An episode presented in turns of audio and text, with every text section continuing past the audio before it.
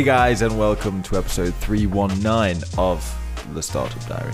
I'm Harrison Mudge, and I'm with my co host, Adam Callum. Hey guys, thanks for joining us. And if you're new here, this is where myself and Harry jump on the mics to share what it's truly like to build a small business from bootstrapping it to raising some seed funding to venture capital. And we make mistakes every single day. So we're trying to help you avoid the same mistakes that we make. Fun fact about number three, one, nine, Harry. We do this so sporadically. It's just. It's a bit of a joke now. 319 is an odd composite number composed of two prime numbers multiplied together. Top of your head, what two prime numbers are multiplied together to make 319? I, I wouldn't even want to, I don't even want to dare embarrass myself. I'm going to give the listeners five seconds. 319, two prime numbers, 11 and 29. Harry, what are we talking about on today's show, mate? um, that is a great question. Uh, after a rocky start, Adam, we've got a few things to talk about. Hiring is the is the topic of today. Which, while I mention it, I'm going to actually make a note of that so I don't forget later because that's a pro tip for me. I like to add notes when we make the show so it makes my editing easier. Should we just dive straight into hiring? We're Yeah. hiring. We're getting busy. I think the key thing is for me is we, we've sort of like dotted about with this before a few Mm. times, and to be honest, I think we always will because I think as as I'm learning more about running this business, we're a 11, 12 person team now. Um, I just I'm seeing the impact of making good hires. Mm. So I've sort of spent the last three months running up to the end of our financial year. So our financial year ends in uh, end of April. So May is our first month of our new financial year.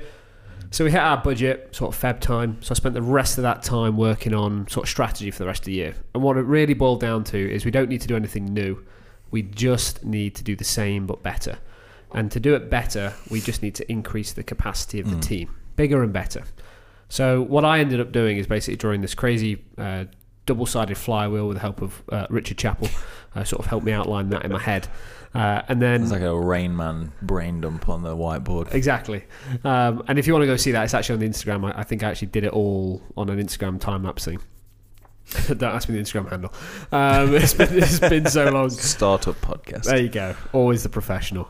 So out of that exercise, what it came, basically, what came out of that exercise the last three months was, I just need to become a talent agent for the next three months. I Mhm. just need to find some like A players and bring them into the team because that's the thing. That's our bottleneck right now is capacity. Um, so I've, I've basically made a list of roles. There's eight roles I'm trying to fill. Um, and that's a big jump to go from like 12 basically to 20 people. Uh, that's not going to happen overnight. That's going to happen in the next eight months. hmm So taking us to the end of the year, basically. And I've basically just put time in my diary now, so May, June, and July, just to be what I classed as a talent agent. So the first three roles that I'm hiring are uh, a BDM, uh, which is a business development manager, uh, an account manager, because uh, Edie's no longer the business. And if you want to go listen to that, I think there's a very clickbaity title somewhere called Goodbye or Farewell or something to that effect. Goodbye special. Goodbye special. Can't remember the number. Uh, and then Can't say the numbers today, so Uh, and then the third one is a designer. Um, so I just wanted to give a quick update and then sort of talk through that. So the BDM, um, that's so I can. So what I do in the business is basically I, I hunt I hunt the new business, and then at the moment I manage that business as well because because is no longer there. We don't have an account manager. So what I wanted to do is make sure that I retain our existing clients and our accounts, uh, and make sure they've got the the same uh, level of service they used to, if not better. Um, so because we need to go above and beyond to make sure there's no lapse. So what I've uh, basically decided to do is hire someone to look after anything from like a one to a five k deal in the business. Mhm. Uh, that should be someone else. So um, I suppose you got the episode title of that to hand, do you? Which one? Uh, one where we interviewed Alan Graves. So it was an interesting one because uh, me and Alan go back a little bit, but we actually got him onto the mics uh, during that interview process because it wasn't a normal one. We actually hired him as a consultant for I think a total of nine days, worked together, got him inside the business, and during that time period, we got to sort of look under the hood of what it would be like to work together. And for me, that was a really interesting exercise. Mm. So, interestingly enough, and only for me because I'm looking at the numbers. So, Alan Graves was episode 303. Uh, the Goodbye special was 313. Both of those palindromes. he does the hands. I can't even describe the hands, but when your head teacher's telling you off and they put their hands together, that's what that reminds me of. Um, so yeah, go and check that out. That would just be a quick introduction to Alan. Uh, but I guess the next thing I really want to speak about was we had a really interesting interview last week, didn't we? We did. So we were we were hiring for a designer, um, not a web designer, so more of a graphic designer. So we do loads of assets in creative for for us. We don't do enough for us, to be honest. We always all our focus goes on clients' work, which is a problem. Uh, we need to we need to shine our own stuff. Uh, so we're looking for a graphic designer because you're an amazing storyteller through video. You end up getting pulled onto other stuff that isn't sort of like core to your role or even core to what you enjoy. So we just needed a designer Mm. to do that.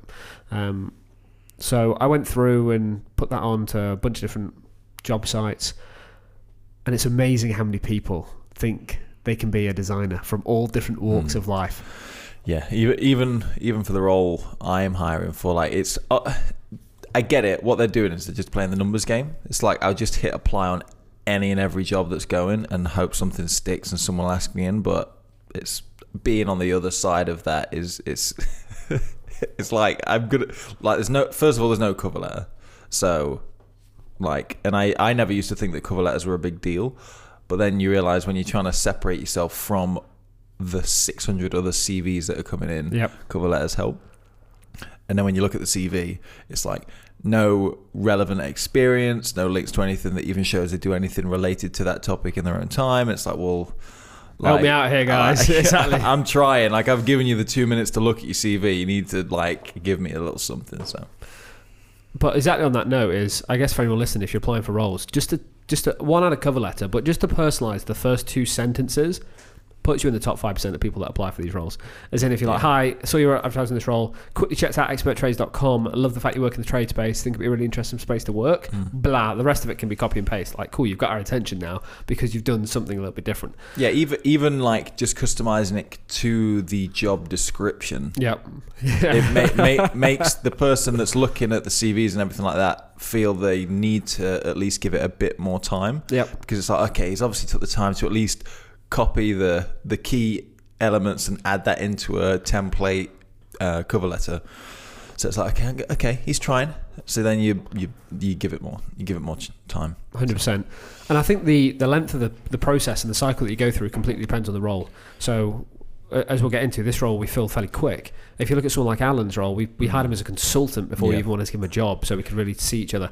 And then you've got the in between role, which is um, Sam, who we're we're making an offer to today, actually at the point of recording this, as an account manager. oh nice Yeah, so um, it, it was interesting for me, sort of looking at this over the weekend, is actually the length of cycles for Mm. each role and the level of due diligence that I do on them before hiring them is, is a real big indication to the impact they're going to make on the business. Not necessarily the, the, the upside, but the downside is what I've paid attention to. It's like if the designer's no good, you just fuck him off. Like you just he just goes. Yeah, I, I also think on that when it's when someone is producing some sort of measurable Yep. uh, return, whether it's visual or whether it's like hard numbers, like it's very easy for like a sales role, for example, that you can you can hire someone fairly quick because they've they've chatted the chat, and it's like, but you still need to do the numbers when you're in, and if you don't, you're gone. So yeah, measurable. yeah, I think one thing though with a sales role is if you if you're hiring someone to do just like a um, pound the phones exercise, which Mhm. is come to the office, make 100 calls a day, outbound, sell this advertising space in this newsletter. Fine, give me 10 of those. Give me five people. I'll bring. I'll hire them all for a month. The winner stays. The rest of them Mm. go. With Alan's role, it's a little bit harder because it's more of a relationship Yeah. role. So then I really wanted to make sure that I'm putting him in front of brands we already work with, which is a lot of revenue for our Mhm. business uh, proportionally. Um, do I trust him to look after those accounts? So he's like the external rep for the company. That took some time because it's one, it's what I do, and I really enjoy it, and I'm really good at it as a salesperson. Um, but two, there is if he's the wrong hire, you can really damage stuff. Mm. So I think the way that I think about this is what's the upside? We know the upside. We've got budgets, we've got goals, we've got outcomes. What's the downside of getting this hire wrong? And that's what I've realised impacts my my hiring cycle. Uh, but I just wanted to talk about that that process. So um, designer came through, and he had a really boring CV, um, but he he applied a cover letter and he applied some. Um, some indication that he'd thought about this and he'd Mm. looked at us as a company. Yeah, because I'm having that sort of difficulty at the moment, as in like I've, I'm getting loads of applicants that are that are that are very capable, but some have got no CVs, some uh, no CVs, some have got cover letters, some haven't, and I'm like I'm al- I'm already trying to get through them as quick as I can, and it's like because it's because it's quite a because it's a very visual thing, you need to just see someone's work to be able Yep. to kind of make a judgment call. Process feels a bit longer, but I don't know if I should just cull it even harder and just think like, look, no cover letter, no CV, uh, no cover letter with no obvious links to their work. Like I'm out, like I've sent emails to a few people saying, have you got a link to a show reel or something? Because it's like they've got track records on their CV, but no link to anything that I can check Yep. it out at. But I'm, I'm just going to sack all that off now because the, there's too many too many people applying that have got links to things that I can just make that decision quicker. That if they've not taken the time to just add those things. So the reason I asked that is why why did this guy? It's because he had the cover letter that made you look into it a bit more. Yeah, so he had a cover letter, and then it made work. me pay attention to his CV. So his CV, when I'm when I'm hiring for a creative, I want to see them have designed. This is just maybe it's uh, I've got the wrong expectations, but I like to see they've had, they've designed their CV. Like it's their it's their portfolio. It's like show me you're a creative person. Don't have black and white text formatted with no life coming off the page because that's that's not what I'm wanting from a designer. Um, so the cover letter made me look at his CV, and I thought, okay, it's a bit boring. But then when I read through the CV, I thought, actually, he's he's clearly interested. He's interested in a number of different activities that result in him having to have learnt graphic design before he did it as a, at uni, and he's just fresh out of uni. So this was interesting. But then I thought, actually, have you got any? I took the energy to reply. Um, and apologies if this sentence didn't make sense. I've just had a coughing fit right side. Um, I took the energy to reply and ask him for a portfolio of work back. Um, not to jump around the houses too much, H, but from what you just said around have they got any work and just to call them quicker. When we spoke about this last week, is let's think of this like a funnel of activity, uh, and sometimes it's their fault, sometimes it's ours. So what I'd say is go back to the job description and say, please note, if you're applying for this role, the only applications that will be considered are people that send across examples of previous work. Hmm. So then you've just got it black and white in the job description, and you can just axe every single person. Like hmm. 95% of people will Yeah. be gone, and then you're just having to Yeah. work through people's portfolios. Yeah, because I, I paused it because I've, I'm even getting applicants that have just got nothing.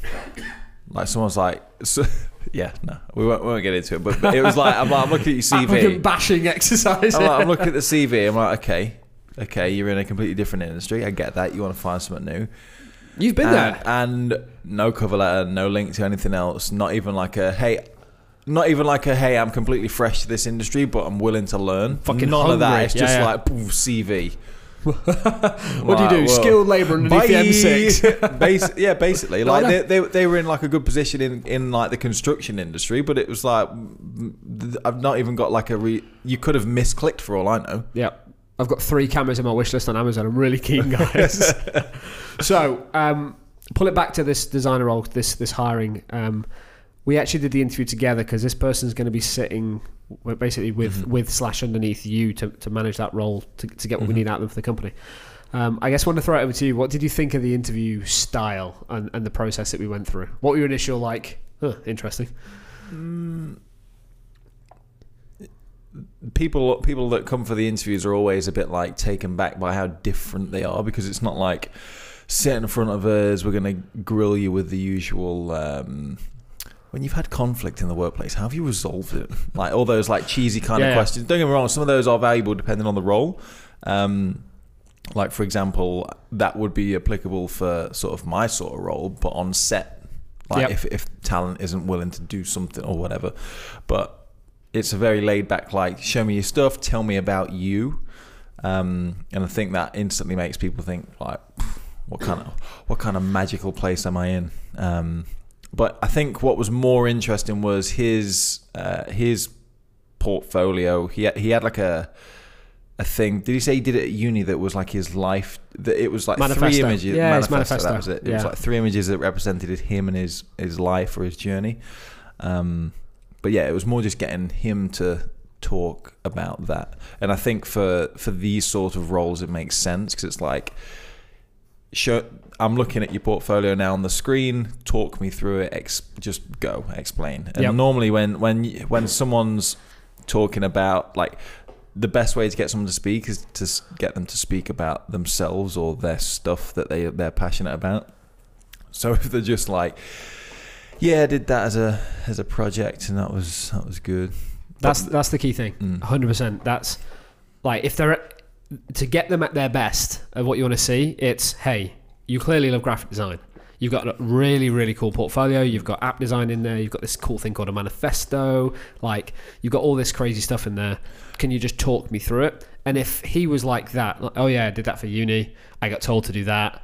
Yeah, that was for an app. Like fuck yeah, okay. See you later. Six minutes in, poof, gone. Yeah, his his uh, his competition things that he did was were really interesting because that was something that he, I assume he sought out and Volunteered, applied for and yes, did that yeah. himself. And then, like when he explained kind of his thought process behind it, it showed that he was uh, a, a thinker that could kind of look at other examples, kind of reverse engineer the systems in place, and try and reapply it to something that made sense on Yeah. on the challenge.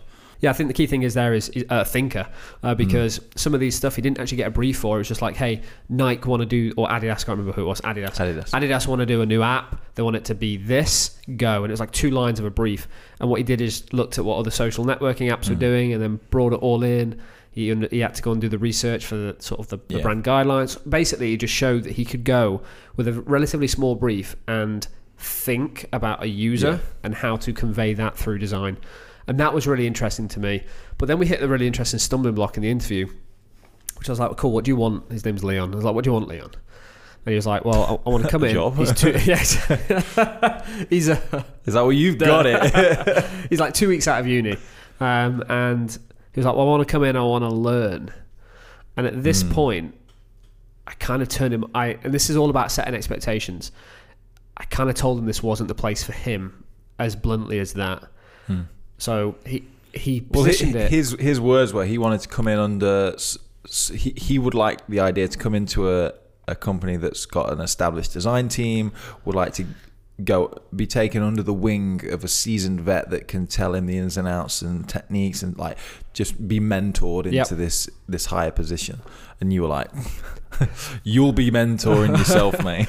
well, and that's the key thing. I think so many people, when they're hiring, they, tr- when they see a talent in front of them, they'll basically bullshit their way through hmm. and set the wrong expectations, which I think will bite them in the arse in the long run. So we're not the company that if you want to come in, we've got an established graphic design team. Like he will be the graphic design team, and he's Yeah. two weeks out of uni. And I think the, the thing is for me, I wanted to set that extremely clear. The way that I did that was explain that from what I've seen from him, and the reason he's in the room in the first place is he's clearly smart and talented. Uh, and they're a dangerous combination. I said, if he comes in here, he's not going to be given any coaching on graphic design. He's going to be the graphic design team. I said, but what he will do is learn how to liaise with clients, how to work as part of a team, especially a young, growing team. If he wants to have a lot of responsibility early on, this is a great place. If he's good, he's going to excel. And that's why we've got some really good case studies, air quotes, um, under our belt, which is people like Matthew Ford in our team, straight out of uni, wanted to be a salesperson, couldn't sell shit, couldn't sell water to someone in the Sahara Desert. Uh, like the guy is not a salesperson. But we found something that he was good at, and he's been here for three years, and he's now a manager. Like that's the path we can take people on.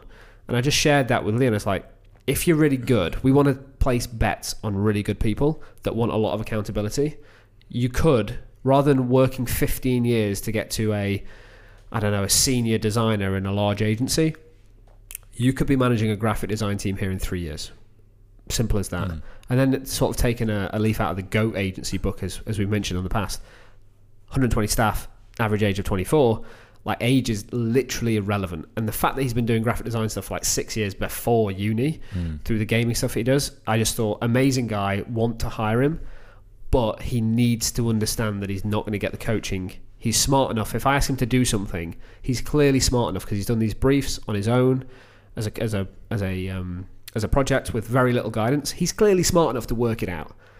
I want him to come in and basically run the graphic design element and grow within the company, uh, not be coached along for two to three years. So I literally said, "This isn't the place for you, then, mate.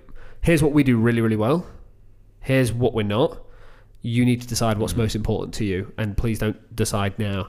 But then we asked him to step out, and then we had a quick chat, and we both looked at each other. What were your thoughts at that point, Just really smart, really talented. Um, culture-wise? What did you think?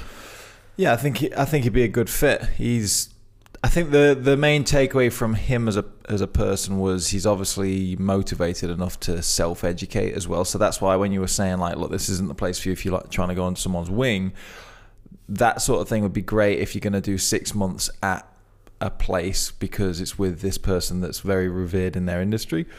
But I think as a company to come into, this is an amazing opportunity for most people if they can get here because you are kind of hitting you're climbing the ladder from the first rung as opposed to coming in at the top. Um, but I think he is driven. I think he's got enough personality to be to get on with everyone, but he's also driven enough to make sure he's focused on getting tasks done. Yeah, really well put. Really, really well put. Um, agree with everything you just said. To be honest, so we had that conversation in person. Glad I got that on recording. He's going to loop that at the end of everything that he says. totally agree with everything you said. so we asked him to step out just so we could have a quick chat, uh, and I did that because I thought I want to hire him, Hmm. but I want to speak to you about it first. And he came back in, and long story short, we just offered him the job on the spot, and I told him not to accept it. Hmm. Uh, because he had another interview the following morning, and it was sounded like it was with a larger agency of a slightly That- different that was role. Like a marketing yeah, role. wasn't you It- could tell when he was talking about it. I was like, "You go to that. You He- see what the other side is he, like." he mate." even said it. He said the only reason I applied for it is because it had the words like Photoshop and Illustrator in the in the job description as well. So it's like, okay, okay. So I basically we made an agreement. He came back in, and it was about showing him how excited we are. Hmm. Most importantly, it's because we we'd interview a few other guys that week, and we didn't do we we didn't do this with them clearly. No. He just felt like a good fit, and I wanted to move fast. As I've told the team, we're ready to go now. So offered him the job and said, "Do not accept right now. Go to your interview tomorrow morning. See what the other side is like. It's a big agency. Whether it's marketing or not, you'll see how they treat you compared to how we treat you. Um, then let me know. But if you want to accept, tell me, and we'll get you in. What's your notice period? Because he's doing a part-time job right now. He's got a week. So at the point of recording this, um, I don't know the actual date today. Let me just quickly check my phone. Um, that doesn't tell me the date. Twenty eighth. Thank you. 28th. He starts next Monday, the 3rd. So Leon's in the team. Going to be looking forward to getting him on the mics. Probably not straight away. It'll be a bit daunting. Probably like two or three months in. Uh, we'll get Leon on the mics and have his side of what it was like to be interviewed by us. I think that'd be interesting while it's still fresh. Um, and then I guess uh, my takeaway from that is if you are actually trying to move fast, make fast decisions. Like just Mm. place the bets. If you find a good person in front of you, uh, place the bet and go. that's the bottleneck in our business right now. I'm, I'm ready. Like I'm really, really ready. I've got the confidence in what we do. We just need to scale it up. And I know we've been kind we've we've been hiring people before, but I feel like we've really stepped up a gear, or at least your intentions have. What's the what's the rocket up your arse at the moment that's making this happen? Um, yeah, good question. I think I think it just comes down to in a young company you've got so many unknowns. Hmm. As in, like, is the product right? Um, is it the right time? Like, is that feature needed? Like, you've got all these questions. Like, have we got the right people in the right place doing the right thing? Like, is revenue going to be like? You've got all these doubts. Hmm. I think what's happened is as we've grown up as a company, year on year on year, we've just refined who we are and we've got more confident. And I did an exercise, as I mentioned at the top of the show, like for three months, what is the strategy? I went into a board meeting. There's no new bells and whistles. There's no new strategy. It's just do what we do now because we're really fucking good. We just need to do it bigger and better. So the whole focus for me has just been people because that's where that's what will make or break the company. Getting the right people in. So for me, it's I'm probably not moving sl- uh, faster than normal. I'm just paying attention to it. It's a priority for me right now. So rather than thinking about it once a month, I'm thinking about it every single day and dedicating time every single day to do interviews and telephone interviews and job applications and LinkedIn and trying to poach people from other companies, trying to do all of that. Mm. It's just at the top of my priority list for the next three months because I now know if I put the right people in the right place, this company is just going to go. And on that note, we shall now move in to listener questions right after this short break. All right, Adam. I got a cue for you, and it's very relevant. What? Why are you giving me the finger pointing? Speaking of pointing, to go off on a massive tangent right now. By the way, I was not finger pointing. I was Usain bolting, but carry on. Oh, that was terrible. That was uh, the beaches this way kind of point Oh, as okay. opposed to Usain Bolt. That was the limpest thing I've ever in seen. So I nearly had a full blown argument with the wife last night because we're in the car and she pointed at something. And she pointed at something Across your which, eyes? which was behind us. Oh, okay. But she pointed like that. And But like the line, but I'm like, I'm looking over my shoulder because of the way she's pointing. I'm thinking, oh, she's like, psh, because I didn't see what happened is, is she's like gone and scooped her arm all the way around and pointed over her shoulder like that. How would you point to, to something behind you? Exactly. You you do the- this is the worst audio content for anyone you, listening. but you'd go, for example, right right hand in a point, and you'd go across the body and over the shoulder yes. because then for any anyone looking, they see the line, they see they see the twist, they see the direction Such a which your body storyteller. The way you're describing this is what- such a storyteller. But what the wife has done is she's just gone and scooped her arm up and under and pointed back on herself over her own shoulder. Looks so awkward. exactly, but that doesn't like. But how does this result in an argument? Because I'm like, I can't see what you're pointing at. And then I was like, and then she goes, I'm pointing behind me. And then I looked at what she was actually doing to point, and it was like, this the is gasket outrageous. is blown. Anyway, speaking of hiring, I want to switch over. Well, this question makes us switch over a little bit into firing. Okay, let's go. And it asks, how do you fire someone who's not performing as well as you'd hoped? We've got a name for this person. No. okay, cool. So uh, we'll I'm going to say Billy No Name Billy No Name. because my notes are terrible. Uh, Apologies. sorry, no, no, no. It's not. It's not your notes. I remember this coming in. Uh, it was asked to be unnamed. Okay. It was asked to be unnamed. Probably because they're looking to fire someone. To be honest. um, so, how do you fire someone that's not performing well as hoped? Um, first thing I want to say is um, take it on yourself. So the buck stops with you as a CEO or a founder. Uh, it's your fault. You hide them. Um, so as, make sure you own it. And the reason I say that is because it sets the tone for the rest of the conversations moving forward. Uh, so you've hired this person, they're not performing well, and that's either because you've hired the wrong person or you haven't coached them. Mm-hmm. Um, it's it's one. It's always one of those two. It's never they are the wrong person because you placed a bet on them. Okay, Mhm. so it's your fault. Start with that. Next thing for me is do it as soon as you know. So as soon as you know that person is not the right fit for the role, for the company, for the culture, uh, and it, they might be an A player but really poisonous on the culture, you need to eject them quicker than anyone else in the business because the damage that they can cause is just exponential. Um, so as soon as you know that you need to get rid of someone, it's probably already too late. You probably already should have done it. But as soon as you can like verbalize it to yourself and say, "I need to let go of that person," it's too late. But do it as soon as physically possible. And then when you do it, do it with compassion. And what I mean is, uh, just because they are shit in your company, if you if you if you're feeling negatively about them, you go, "This person's shit for my team. They're not performing." That's on you, not on them. So make sure that when you have a conversation with them, it's compassionate and you you breach that in the first 10 seconds maybe that's a bit hard first 30 seconds of sitting down what you don't do is sit down and hey harry how's it going? Talk to me Oh, about yeah, your projects You've got, blah blah you've got to blah. let them know they're gone. take the band-aid like rip it off straight away and have the rest of the conversation working out how you transition them out of the business. And the thing that makes most sense for them not for you. Because what will happen as you grow the company is you'll have a reputation. And if you are really bad at firing people and don't support them and you burn bridges really fast we're in a relatively small ecosystem here in Tamworth Mhm. and even if we went to Birmingham, the entrepreneurial tech scene is relatively well connected. You don't want that reputation for your business. So do it with compassion and do it quick. Harry, things aren't working. The rest of this conversation is about how you're no longer needed within the company, but I want to make sure that the transition for you is as smooth as possible. Mhm. I want to make sure that you find somewhere it is a good fit because right now this doesn't make sense for either of us. And when I, I know we're both not enjoying it. So go, go into the conversation.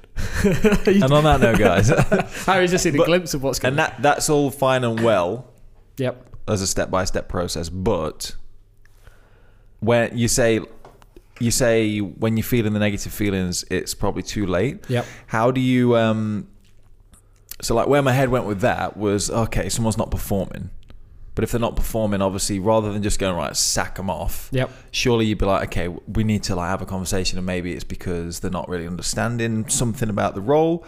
Like, uh, there's obviously a tipping point between okay, I've tried. You need to obviously try and help them because maybe they're just not getting something, and they Yep. might they might still be an A player and still succeed in the same role. But where's the line? Because there's, Yeah, really good because question. there's steps in that before Yeah. you go like you're out the door. Yeah, I spoke about it very binary in terms of like if you're not performing, you're gone. Hmm. No, there's there's this window of once you know they're not going. To, let's reframe it. Once you know they're never going to perform at the ability that you need them to, never going to perform. Assuming that you've gone through assuming you've gone through a, uh weekly review, a bi-weekly update, a coaching session, Yeah. a pay for them to do some training, Mm-hmm. invest in that person because the cost it is to get rid of them, rehire, especially if you're using agencies, is a Mm. fortune. So just take some of that money and time and deploy it into them and see if they get to where you originally thought they'd be because you placed the bet in the first place. Once you know they're not going to perform, then you have that conversation. On the flip side of it is, regardless of how good they are, as soon as you know they're a bad culture fit, and we're a 12 person team, if 11 people say that person's a dickhead, get them gone. Harry, you're actually performing really well here. The clients love your video, but I'm just going to tell you as it is. You're is. the biggest prick. 11 of our 11 person team just one. don't enjoy working with you. And as a CEO, you're really talented, but I have to protect my culture here. Um, this isn't a place for you. There'll be plenty of places for you in the future, but we need to work out how we transition you out of the business because I'm issuing you notice now. You've got four weeks, blah, go into it. It's getting a little personal. Okay. what I'm going to do is when I fire you, I'm going to create a mashup of all these shows. Like Harry, I've actually told you this several times, and we've got it recorded. So and you've never taken the hint. You just keep arriving every keep morning. hitting record. Um, I'd say so. That's what I do with when it comes to letting someone go is um, do it straight away, uh, do it compassionately, understand it's your fault. But then once they're out of the business, is do a post mortem on the whole thing. Like work out where you where you failed as the person hiring that person. So did you not do your due diligence on them up front? Did you not ask them the right question? Like the Yeah, reason that they failed, work out why and reverse engineer that. the, yeah, the assumption being that you could probably get most of, you should have been able to kind of extract this information during the interview process or the initial hiring phase. Exactly. I got some really good advice, uh, which I'm going to end this question on, which is hire slow and fire fast. I live and die by that. I think it's so important. But doesn't that contradict the speed in which you're trying to hire? Uh, no, because I think the to go back to my original statement, this is nice. It puts a bow tie on it all. Is when the level of impact, the downside impact they can make on the business is high.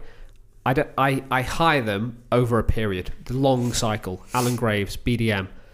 I hired him as a consultant for nine days. That means I keep him in my sales funnel and I'm dedicating time on him still, but I am making sure I tick as many boxes as I can before giving him that job offer. Makes sense. Makes sense. Harry, Adam. I'm super interested to know where this goes. So this rocked up in our inbox. Uh, so this is from Jane. Harry, where do you feel that Adam is the weakest as a CEO? I mean, we've only got 30 minutes left on the show. Um, Twat. tricky one because I, I can't say one it's probably not something i think about like objectively it's not like hmm, how do i critique adam as a ceo so i've never really thought about that um, i mean i guess i'd probably need to really understand exactly what a ceo's full kind of responsibilities are Ra- agree, but rather than going to the granularity of like, because I know what my role is, and I think the team only know, and this is a fault of mine. I should probably communicate a little bit more of what goes on behind the scenes. They probably only see me do forty percent of my work. Uh, Fifty percent of my work they see. Fifty percent no one sees because it's just CEO stuff, which is like admin, legal, funding, finance, blah, accounts, blah, rubbish. Uh, from the stuff that you see, and I'm really going into this. I quite like this question. Uh, where do you feel like I need to improve the most? Let's do, let's say it's weak. Let's just say where's the thing that you say, Adam? Actually, if you could do this better, I think the company would overall be a better place to work, or we'd be better performing, or we'd make more money. What is it? I think that's a very difficult question because I because I've never because I've never really thought about never really thought about that kind of question before. I don't want to keep teeing this up and circle around it in a I, no, way. I honestly don't know. I'd, I'd, I'd feel like I'd okay, let me reframe it then. need to review. Where have you become most frustrated with me, just as a manager, not necessarily as a CEO? Um, it's re- I, I'm, I'm honestly not sure. It's a really tricky question. Shall we park this one, I would probably recommend parking it, yeah, because, just because it's but with the commitment that we'll find something and we'll bring it on in the future? because I purely because I've never really because I'm not thinking about it because there's not there's if there was something glaringly obvious that was like fucking hell he keeps like doing Yeah. this then it'd be easy but there's not there's no one thing that's like Adam you keep doing this and it's interfering with whatever Yep. so I suppose. Well, on a flip see side, that see on that as a positive Exactly. On the flip side to me, I'm going to take that as a positive is there's no one thing that I'm doing that is pissing you, or because you're close to the team, I guess consistently across the Mm. team, pissing people off. Um, I'm going to use this as a question to sort of pin, put a pin in, and then come back through. I'm probably going to ask this to different members of the team in the next week or two and bring it onto the mics. I think I think you'd do better to ask them well ahead of time Yep. The na- yeah, the nature of these questions is we ping them at each because other. to drop to drop that big critique question, it, it, I think because it's such a large question, I think if you give someone like a week to think about how it's like f- flip it around. It's like saying, guys, I normally review you. Let's turn let's turn this around. I want you to review me, not a full length Yep. one on one or whatever, but if you could give me feedback as a CEO, manager, mentor, whatever, Yep. like what's the feedback you've got? Is there anything you'd like more from me and things like that? super interesting because like timing's quite good for this because uh, we're actually going to start doing a customer feedback a, cut, a customer satisfaction review every four months where for every customer that's paying us a penny uh, whether it's client facing or uh, a, a trade paying us eight pounds a month or a, a brand paying us 80 grand a year whatever the numbers are i want to hear from them more often by doing the account manager's role for the last couple of months and then spending more time with the community I feel like there's a slight problem occurring from a community facing customer service element is we sometimes forget that these are the guys that pay the bills. Uh, so I just want to make sure that we bring that top of mind. And then we have basically an NPS score that we review every four months. So then the team can know exactly what's top of mind. Because what happens is we don't hear about it until it's a problem. Whereas I know our team internally care deeply about the trades and our community. But because there's no uh, convenient way to do a flow of communication, uh, that causes problems because it's like, hey, we really care internally. You really care about us and our company, but there's no there's no method to say, hey, actually, this is top of mind for us right now. So this comes down to the post I put in the Facebook group, just to I guess get this in here, which is I haven't done what I used to do for a very long time. Pick up the phone and say, how is business? How can we help you better? So I put four hours in my calendar last week, and four hours is a lot of someone's time to just call through our community. Out of those calls, I one felt amazing just speaking to our members, and it wasn't all positive, but hearing from people that care about us and want us to do well and why they're frustrated, you can then do something about it. Like that, I'm trying to create as a not a oh Adam will do it every year when he when it all of a sudden becomes important again. We need a, a process around how us as a team speak to our community, and I guess to pull it back full circle as part of this, it's making a feedback loop for the team for me to be able to give feedback on me what I'm doing. Well, we can actually do. Um, so, for example, in Intercom platform that we use to speak to th- people through live chat and emails and things like that, you can actually turn on chat feedback. So, like, how did your interaction with this customer service advisor go today? Yep. And they can rate it and things like that. We've just not turned that on because probably because we don't want to know the answer. No, no, but weirdly, I, but I, like I, if- I don't believe that. I think because the people that we deal with, we do great work. It's the people we don't hear from Mm. that might have a problem because they don't know the best way to ch- channel it. There's so many people in our community that don't know we have a Facebook group or don't know a live chat is in the menu in the app and you can speak to us. Yeah, th- what the one of the issues like Facebook's all right, but the problem with that is it's a public thing, and when someone's having a little problem, that's probably a simple fix. It's so frustrating from an internal point of view when someone says, and through no fault of their own, the language they use is "this is broken." Yep. what's happening when in actual fact the, the usually the solution is like oh do this do that and it should be done but like all people read on on a facebook feed is this is the problem.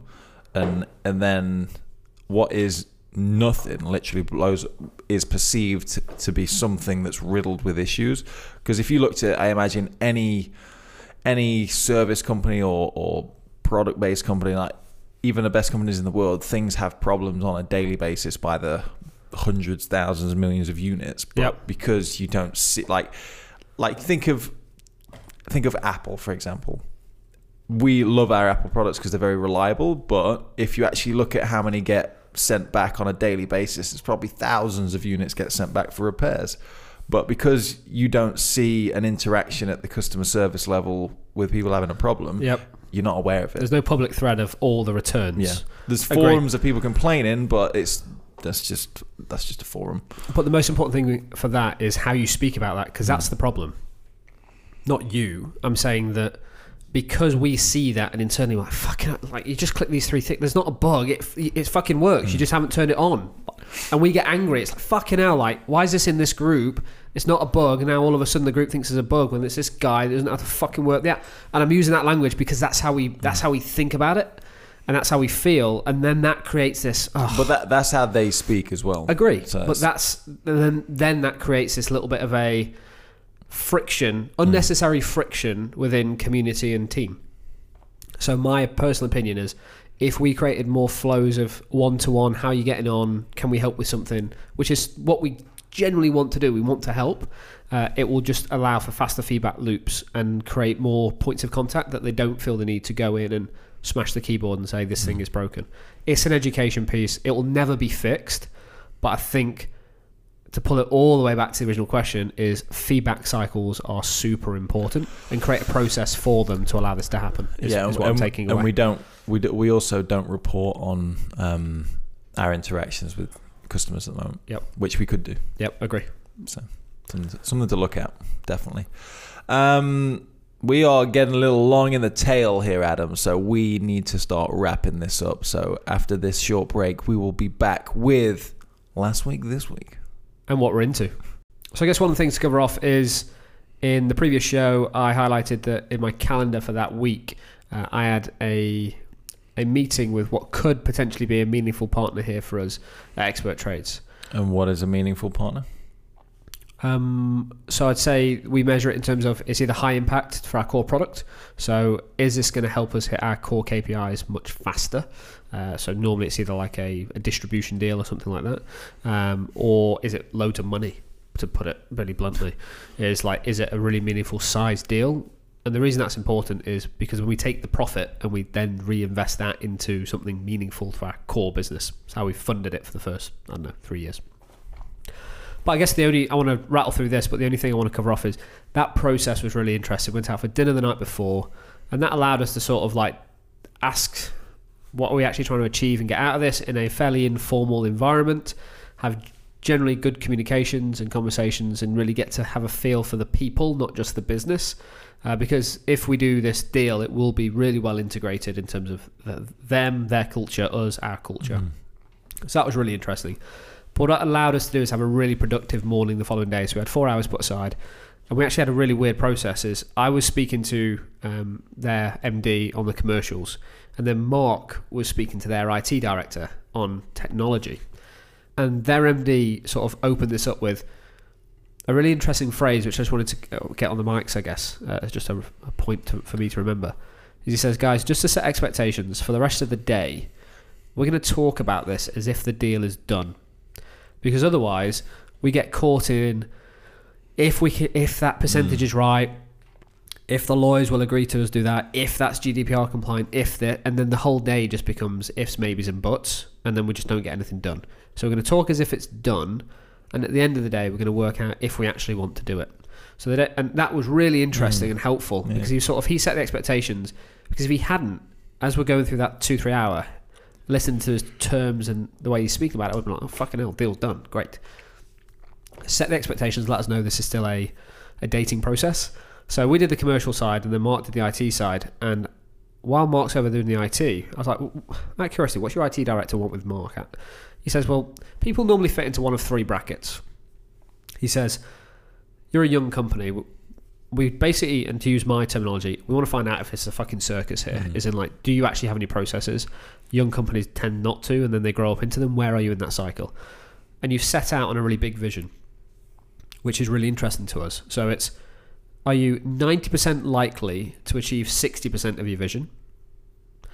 Are you 60% likely to achieve 90% of your vision, or are you full of shit? And he would put it like that, and I was trying to get my head around it. And I guess what it is is how how much are we actually trying to swing for the fences, and what's our actual ability to get Mm. there? So he says when my IT guy comes back, he's going to say, yes, these guys are capable, and we should do the continue the conversations to do a deal, or no, they are not a good fit, and there are too startup-y in air quotes, and the, the processes aren't right. That our companies will just have too much friction working together, um, or they're full of shit. They've got a great idea, and they've just got a team of people, and it's an agency, and they make money by selling ad- advertising space, and all the technology and the data and the platform they say they want to, do, it doesn't exist. Long story short, reconvened at the end of that session, and they're like, IT guy was like super impressed with Mark, so give Mark his props, like the processes and all the back end stuff, the stuff that I really don't know much about, mm. and then get like tell Mark, no, no, no, we're not doing that. And Mark's like, no, no, I need to do five days because the servers and the scale. I'm like, no, will the user see it? No, Just we'll flick the switch, Mark. flick the switch. If the user doesn't see it, if it's not going to increase the revenue, fuck it, we'll do it later. And Mark has been like, no. That's been super helpful to a point. Like, there's there's points of contention, and we- find a nice balance, a balancing act. But um, so what he's built is really imp- important and impressive. Um, but I guess for me is I'll report back on this when I can be so.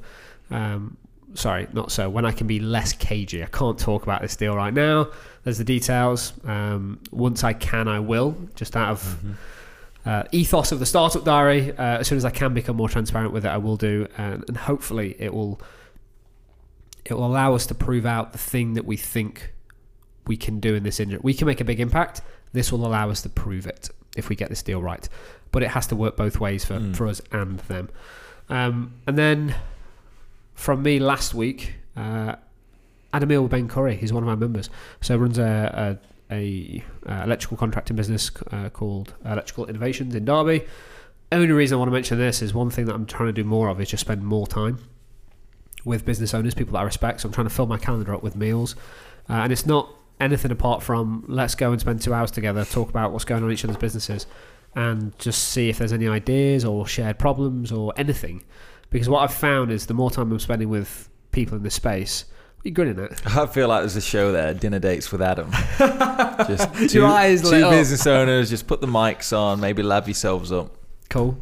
The problem is with that is then you don't really get the openness that you'd Mm. want. Like uh, the thing that I most enjoy and the people that I'm spending time with is just because we're really honest. Like the the real warts and all what's happened in the business. Uh, and what I'm trying to do is meet those same people every four months ish. Put it in the calendar, go and do it. Because then over time you start to learn and you don't have to pick everything up. It's like, oh, what do you do? Blah, blah, blah. It's like, actually, Yeah. since last time we spoke, this is what was important. Um, so I just recommend people doing that, to be honest, is if there's people that you respect, and it might be people that are just super smart, they might not run their own business, but try and surround yourself with people that um, that you trust and people that can challenge you. So um, I guess moving on to my next week or this week, should I say? Uh, I'm actually out with Sam at Tribeca uh, tomorrow night uh, at the point to Nice. record this. So um, super super smart guy. Just uh, did I tell you that I was like, are you really committed to building your own business, or do you want to come work for me? like he'd be uh, and Sam, it, if and when you listen to this, like uh, that's like a, an open offer, and it comes down to hiring top of the show. Like just if you find good people, man, they're fucking priceless. Um, so uh, yeah, he'd probably be too expensive because he, he crushes it. So, um, But at 50% off. um, so that's it. H, anything anything from you, mate? just the the hiring thing is is is probably the most um, pressing thing on my mind at the moment. Yep. Just because it's still a fairly new process to me. I'm kind of in in the rhythm of it, but it's like just churning through. I think it has the potential to take up too much time You've heard me nudge you on that a few Yeah. times. Yeah. and and it's not it's not taking i don't think it's taking up too much time in the sense that like I'm wasting time doing it. I think, but where where the time sink is, is by giving these people too much of my time. Uh, I'm if by them not sending an Yeah, yeah. attractive cover letter and things like that, I'm ending up giving them too much of my time because I'm like, oh no cover letter, let me check this out, let me check. So that's where I'm like, I just need to be brutal, Yep. which I can be. I Change the description, then just kill them off straight away. Hundred percent. Um, and then anything for you this? So for me this week, I'm literally just spending. It's a bit of a jolly for me this week. Actually, it's Tuesday today. Bank holiday Monday. Hate bank holidays. Um, I, I kind know. how dare they? No, you know what I mean. We've got nothing now till like July, So happy August. about So. Um, but just sort of spent. Uh, I actually enjoyed the bank holidays. To be honest, we, we did cinema and food and did some stuff on the NBS network that we're building, um, and then uh, creating onboarding packs. So I'm in the Mm. office today and tomorrow only this week. So um, for the new hires, I want to get this right. So I'm just creating onboarding, setting all their accounts up ready. So when they come in, they know who they're spending time with, what they're doing, what they're learning, and they can just get off to the races. Um, anything for you that's pressing this week? Uh, just just client stuff in the works at the moment. Okay. Um, yeah, just uh, a couple of projects. One of them's like not creatively inspiring, and that's that's the thing I'm struggling with at the moment. Is that when I put my head over you the other day and was like, I'm "You like, okay?" uh, yeah, it's just yeah. It, it the th- what what irks me a little bit is it's like this would be a great thing for Leon because he would really do well at it. It's Yeah. it, His style as his, well. His style just Yeah. makes more sense for this type of thing. So I'm I'm not begrudging it because it means that I get to force myself to try and learn a few new different things just to make it work. But what basically the project is a non non-visual doesn't make any sense, but a non You laughed at me when I used this term. Non in real life person shooting. a thing. non-filmed footage. Yeah, it's like So- screenshots yeah, and screen flows. Screen grab, screen flow, illustrations, things like Yeah. that. So it's like, Like Leon's bag, if with his style, which is a great indication that we've made the right choice. Do you know what I mean? Because what we need, as part of that department, we need more. We need a mini you mm, in terms of the, the the stuff that you do now. We just need someone to support, and then if you got that person and Leon, like that whole creative department's like off to the races. It'd be amazing. Um, I guess that moves on to the next segment, H, which is what we're into, which is anything, it, business, tech, audio, read, whatever it is. Um, I'll start with mine. Mine's a little bit odd. So mine's I'm in the process of learning about buy to let mortgages, um, and if you can buy a house through a limited company. And this isn't for now. This is moving forward. I've got this crazy idea. I don't know why, but I read this note earlier and never put the two together. But as soon as you said it, I realized exactly what you're talking about because we've spoke about this before. I know. So- I know what you get. Oh, okay, okay, yeah, I, we I have. was yeah. like, buy to. I was So like, this why? You're this looking is- for a second house? Standard. Know where my wage is going. So that conservatory. um, no, so we, we've kind of, I've kind of got this idea, and I want it. I want to start putting some meat on the bones with it, which is as a as a business expert trades, we deal with lots of trades professionals, and we deal with lots of brands that make stuff that goes in, that Mm. goes into homes, um, and. Some things we struggle with right now is when we want to do a creative project for a brand, we can't find the set. Uh, as in, like, we need a house that's got no wiring to put all Schneider Electric's cables and Yeah. plug sockets in and stuff like that. We're we're very much at the mercy of Projects. the trade and their projects Yeah. and the work that they've got on. That's a big limiting factor. Sometimes that's what that's why a shoot that was supposed to happen like at the start of this month is Yep. now not happening until July. Exactly, and that's a problem, and that's a problem for clients because we want to move faster, and simply the quicker we do the work, the quicker we get paid for it. Mm. So, if we've got brands that we can get materials from free slash discounted, and we've got an amazing community of tradespeople, and it's not that we get the work for free, but we know who is good, so we don't Mm. have that problem. I've got this idea that we uh, we create a pot, we create a new business, which is like, uh, and people that want to be in, involved, we tradespeople specifically, we just put some cash in a pot, and we go and buy a house, and then we do it up. Uh, well, th- we the, that that company does it up, and the the benefit, the shared value is expert trades will get the products discounted or free, and Mhm. the, my business, expert trades, will make a benefit because we've got a set. Uh, that company will get a house renovated uh, with discounted products and discounted services from tradespeople because they're invested in and they get the upside. And then we flip it and we make a bit of cash. So what we do is we then have a, a pool of people that own a company that buys houses. Expert Trades does it up with the help of the trade community, and then we sell it to make a profit. Um, so that's I think when I was looking at other ways as I want to grow as a as a CEO and entrepreneur, multiple revenue streams super important, but I don't want to get outside the lanes that I'm in now. I want to do expert trades where are the other adjacents to make money and podcasting for us at NBS like we love doing podcasting so actually I don't want to reinvent the wheel but what can we do that's interesting to to generate some cash on that side of the business as well And we can put a studio in that house. No brainer. until we sell it Harry because we have to sell that house Uh, Let they, me they do can the have a, business they can have a tenant. They can have a tenant. so uh, that's that's me mate. That's uh, uh, there's there's a lot of things I think I need to learn on that. It's not going to be an overnight thing. There's a there's a long process to this Mm. uh, and mainly because people are going to be putting cash in and it's just making sure that that everyone understands two things. One that cash is going in is safe it's secured against property but two we're not taking cash out like 10 years minimum like no cash out for 10 years because it just needs to be this compounding effect in terms of like buy a house flip it buy a house rent it buy a second and like just to get portfolio up. Um, and then it's it uh, it works for me because it supports expert trades and it will support extra revenue stream. That's where my head's at. And supports your new conservatory. Uh, and for me, not a lot that that's very uh, well. I suppose it is exciting when you think about it, but basically, I'm not really into anything much other than like baby stuff at the moment. Because obviously, the wife is currently pregnant, and she will be for a while. So I'm just kind of doing a bit of research on different bits and bobs. But you can basically, this is just a plug for another show. But I like what you did there Rich but yeah, if you want to, if you want to kind of keep up to date with where my life's at, where the wife's at with our pregnancy, you can just go and listen to Dad Knows Best. Just search for it on your podcast player of choice, and we'll be all over it. and that's where me and H jump on the mics. I'm a dad of two. He's a dad to be, and as you guys know, we- we've been best friends for a while. Mm. Uh, we just talk about what it's like to be a dad, uh, and I genuinely hope my wife never listens to that show. Although she's going to be on it once, so Yeah, that will be a- fun. It's gonna be a problem. So yeah. then she'll go and listen to the back catalogue. Mm. Ah, my couch is not that comfy. yeah, but with that new house, you can put whatever couch you I'll want be in the new house. I'll be the tenant for a period. And guys, and on that glorious note of me sleeping on the couch and moving out, um, thank you so much for staying with us throughout the whole episode. Um, this is our new format. We hope you've enjoyed it.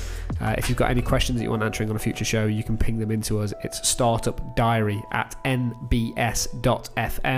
That is startup diary at nbs.fm. And if this is the first time you've listened to the show, don't forget to hit that subscribe button. Um, this is what it's like every show, just real conversations. And uh, yeah, we hope you've enjoyed it. H, anything from you? Subscribe to Dad Knows Best.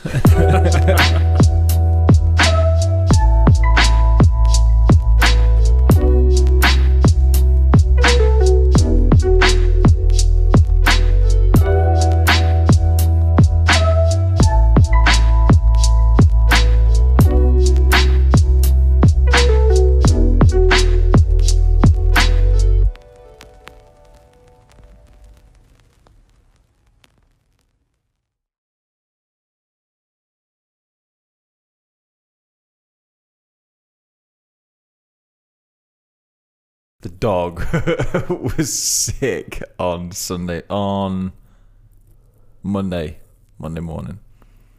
All its breakfast came up. All of it. Why? Every single bit. I don't know. You know, because you weighed it in and you weighed it out. like normally you um like he's been sick before. He's kind of a sicky sicky sort of dog. But when he's been sick before, it's just been like oh he's he's sicked up a little bit and a little bit of his breakfast's come up or, Yeah. or whatever. this was like every single gram of food that he'd consumed for breakfast was just in a nasty pile in the kitchen. Does he go? Does he go anywhere specifically to be sick? Not really. Where he stood. Lu- luckily, we were downstairs at Okay. the time.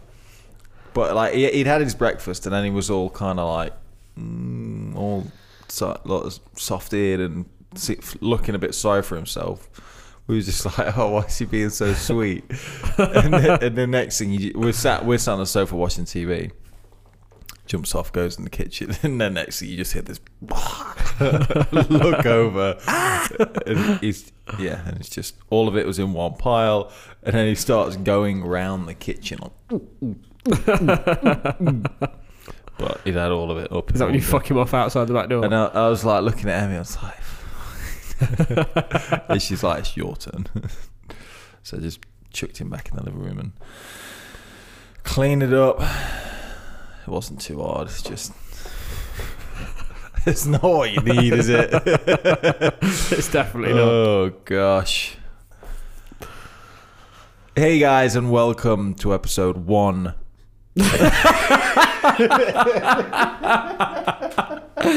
Oh, welcome to a new season. okay, it's from uh, the top. Three, one, nine. At least you got your opener. my head was one nine. At least you got your opener, mate.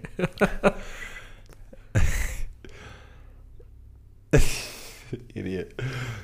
Hey guys, and welcome to episode 319. I am Harrison Mudge, and I'm with my co host, Adam Gallo. also, it's the Startup Diary. Oh my word! Uh, third time is Oh, a charm. I Put an hour into making the notes. and you can't do the fucking intro. The one thing I didn't write down. Oh gosh, do you know what? I feel like it's been so long.